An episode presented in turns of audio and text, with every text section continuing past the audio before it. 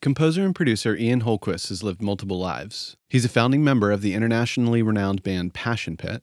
He's produced remixes for bands like Imagine Dragons, Tegan and Sara, and OK Go, and he's scored more films and TV shows in the last seven years than some composers do in a lifetime. This episode, we chat with Ian about the importance of human interaction, how pop production can influence film scoring, and being a new parent. Afterwards, we premiere his new piece, Take Two. Stick around.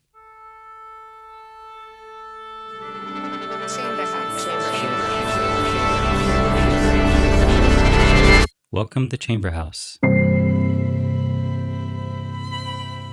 Ian, thanks for being on the show. Thank you for having me. So, you're a pretty prolific composer. I mean, you're it seems like you're always working on something. How has it been working during the pandemic? It's been mostly good. I actually had a indie film that funny enough had been this project that I'd been kind of loosely involved with for like 5 years that my friend was trying to get made.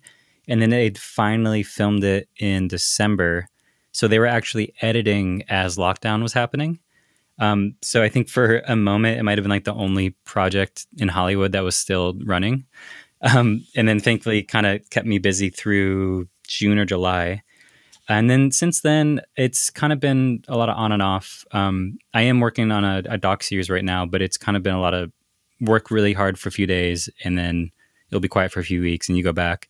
But that's actually been really nice because we have a new baby that has taken up a lot oh, of my yeah. attention. Congratulations. Thank you. What's that been like? Because both you and your wife are working composers, so uh, I, I imagine it's been a challenge in a lot of ways, but also rewarding as well. It's it's been really interesting. She's six months old, which means we're six months into the pandemic because she was literally born, I think, the week after lockdown started. But it also means that uh, you know productions are picking back up. TV is going to start back up any minute. So we, you know, the past month or so, we've really been trying to figure out how do you give enough attention to a baby while having two creative musicians in the house who are workaholics. right. um, yeah. So that's kind of where our brains are at. And, you know, we're finding workarounds. We're doing a lot of, thankfully, the schedules aren't full on right now. So we're doing a lot of like taking turns. It's gotten easier. The older she gets, the easier it gets. But it was we've definitely had some tough days for sure. You know, thankfully, uh, Los Angeles has made it super easy for people to get tested. So we have a lot of friends who like we almost had a standing coffee date with a, a friend couple for a while because we were just like, all right, I got tested, you get tested, cool, we can hang out. But like we still do social distancing all that stuff. But honestly, being around humans makes me feel so much better. Um, which is funny because I, before this, be like, I don't want to go out. I don't want to see anybody. Just leave me home.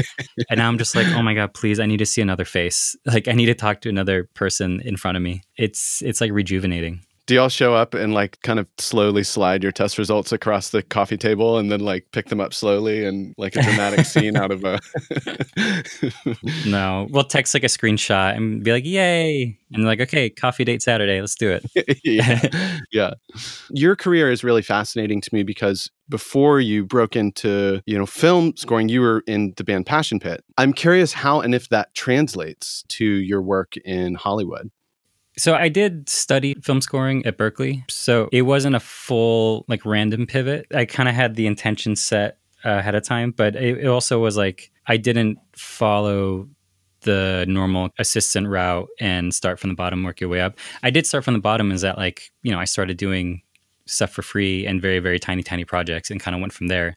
But I never really came up underneath anyone else. But yeah, I, I was in the band for seven years from day one from like when I was basically the person who told Michael that the songs really cool. Have you ever tried to play them live?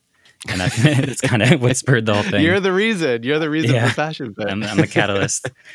After seven years, I kind of like had my fill with touring. You know, I, I love everyone in the band, but it wasn't easy always being around each other. I always knew like it wasn't going to be forever, and film was my passion. I was just I was obsessed with movies. I was obsessed with how movies get made and that's what I really wanted to focus on. When I did finally make the leap, I mean, it was terrifying because any, I hadn't done a lot, but any project I'd done up until then, I think my biggest selling point was like, he's got that cool factor. He's in a band. He knows, like, he'll make this sound really cool and synthy, which was fine. But like, I didn't want to rely on that. So when I did first jump off, I was pretty terrified. It wasn't necessarily like, oh, he's got synths. It was more like he knows how to do like pop production. He knows how to make a score not sound like a traditional score. You know, he can do something that's more like Trent Reznor and Atticus Ross. I think that was that was kind of the appeal, and that was fine for me because like I didn't want to be John Williams. I would just kind of want to do me and kind of have fun and like write what I think would be cool.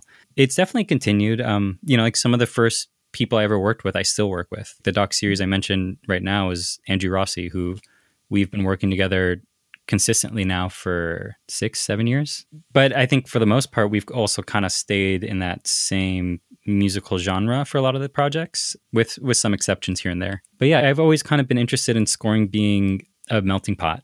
I would totally do a traditional score if I got hired for one, but I just don't get those jobs. Um, I usually get the ones that are like, we want synth or we want a mix of the two. Honestly, right now, I die to like work with an orchestra because so much of what I do is synth bass and like in the box. Anytime I get to collaborate with someone, like the work becomes so much richer immediately. Uh, a lot of the times, I may not have an orchestra budget, but I can hire a friend or a great musician to come to the studio for a few hours and we can just kind of mess around with things. Whenever I can have someone just kind of improvise off of music I've written or we can like work an idea together, those I think become the most interesting pieces of music I'll do. You can just feel the spark of creation in there. So you recently, as I think a lot of folks have during this time, did a pretty big studio overhaul. I did, and completely. I was wondering if you could talk about it. It was a big shift from the way you had your studio set up before, right? So I work out of the one car garage at our house, which is kind of like a long shoebox. It's not very much space at all, and I also have a lot of stuff. So, and I also, on top of it, uh, my wife Sophia and I co-score together really frequently. We do a couple TV shows together. We've done some documentaries together. So it's not just me in this room. It kind of all started about a year or so ago where I was like, how do I rethink this room where it can feel more like a collaborative space instead of like Ian's scoring cave, which, you know, plenty of the time it is just my cave, but I don't want it to feel like that all the time because it just gets kind of monotonous and depressing. I do some production with bands. Uh, there's a band in LA called Dear Boy that I've worked with for years now. And I wanted to be like, I can have the full band in here and not feel like we're claustrophobic. And then when it went from there, I was like, well, it doesn't sound the same as it used to. How do I make it sound better? And it went from getting all new treatment, new speakers, new furniture.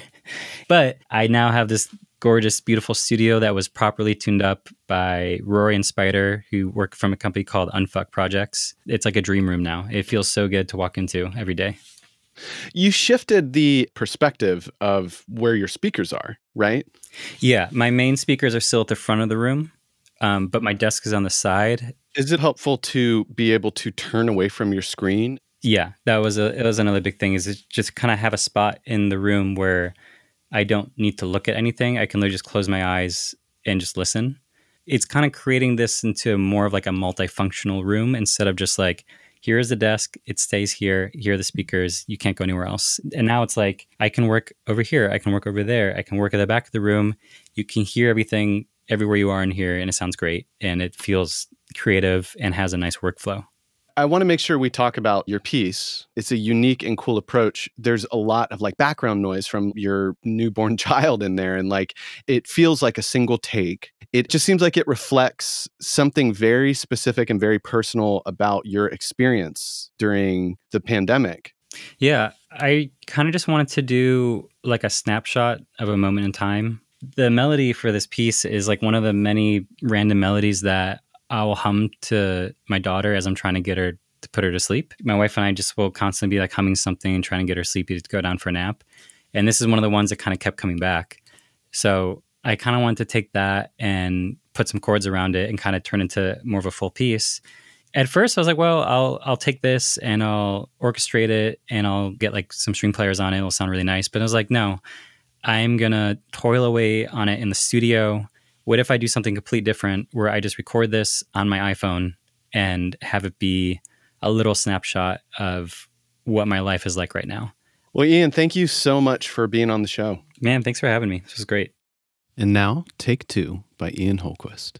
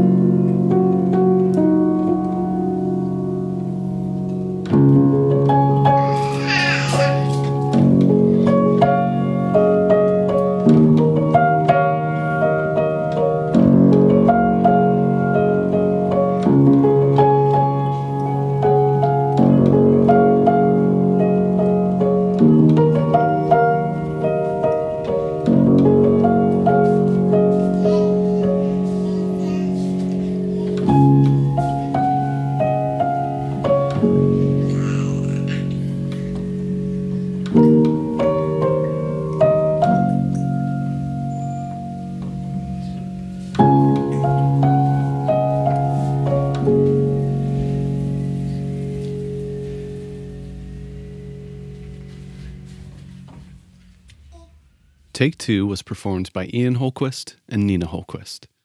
Chamber House is produced by Dabney Morris. See you next time.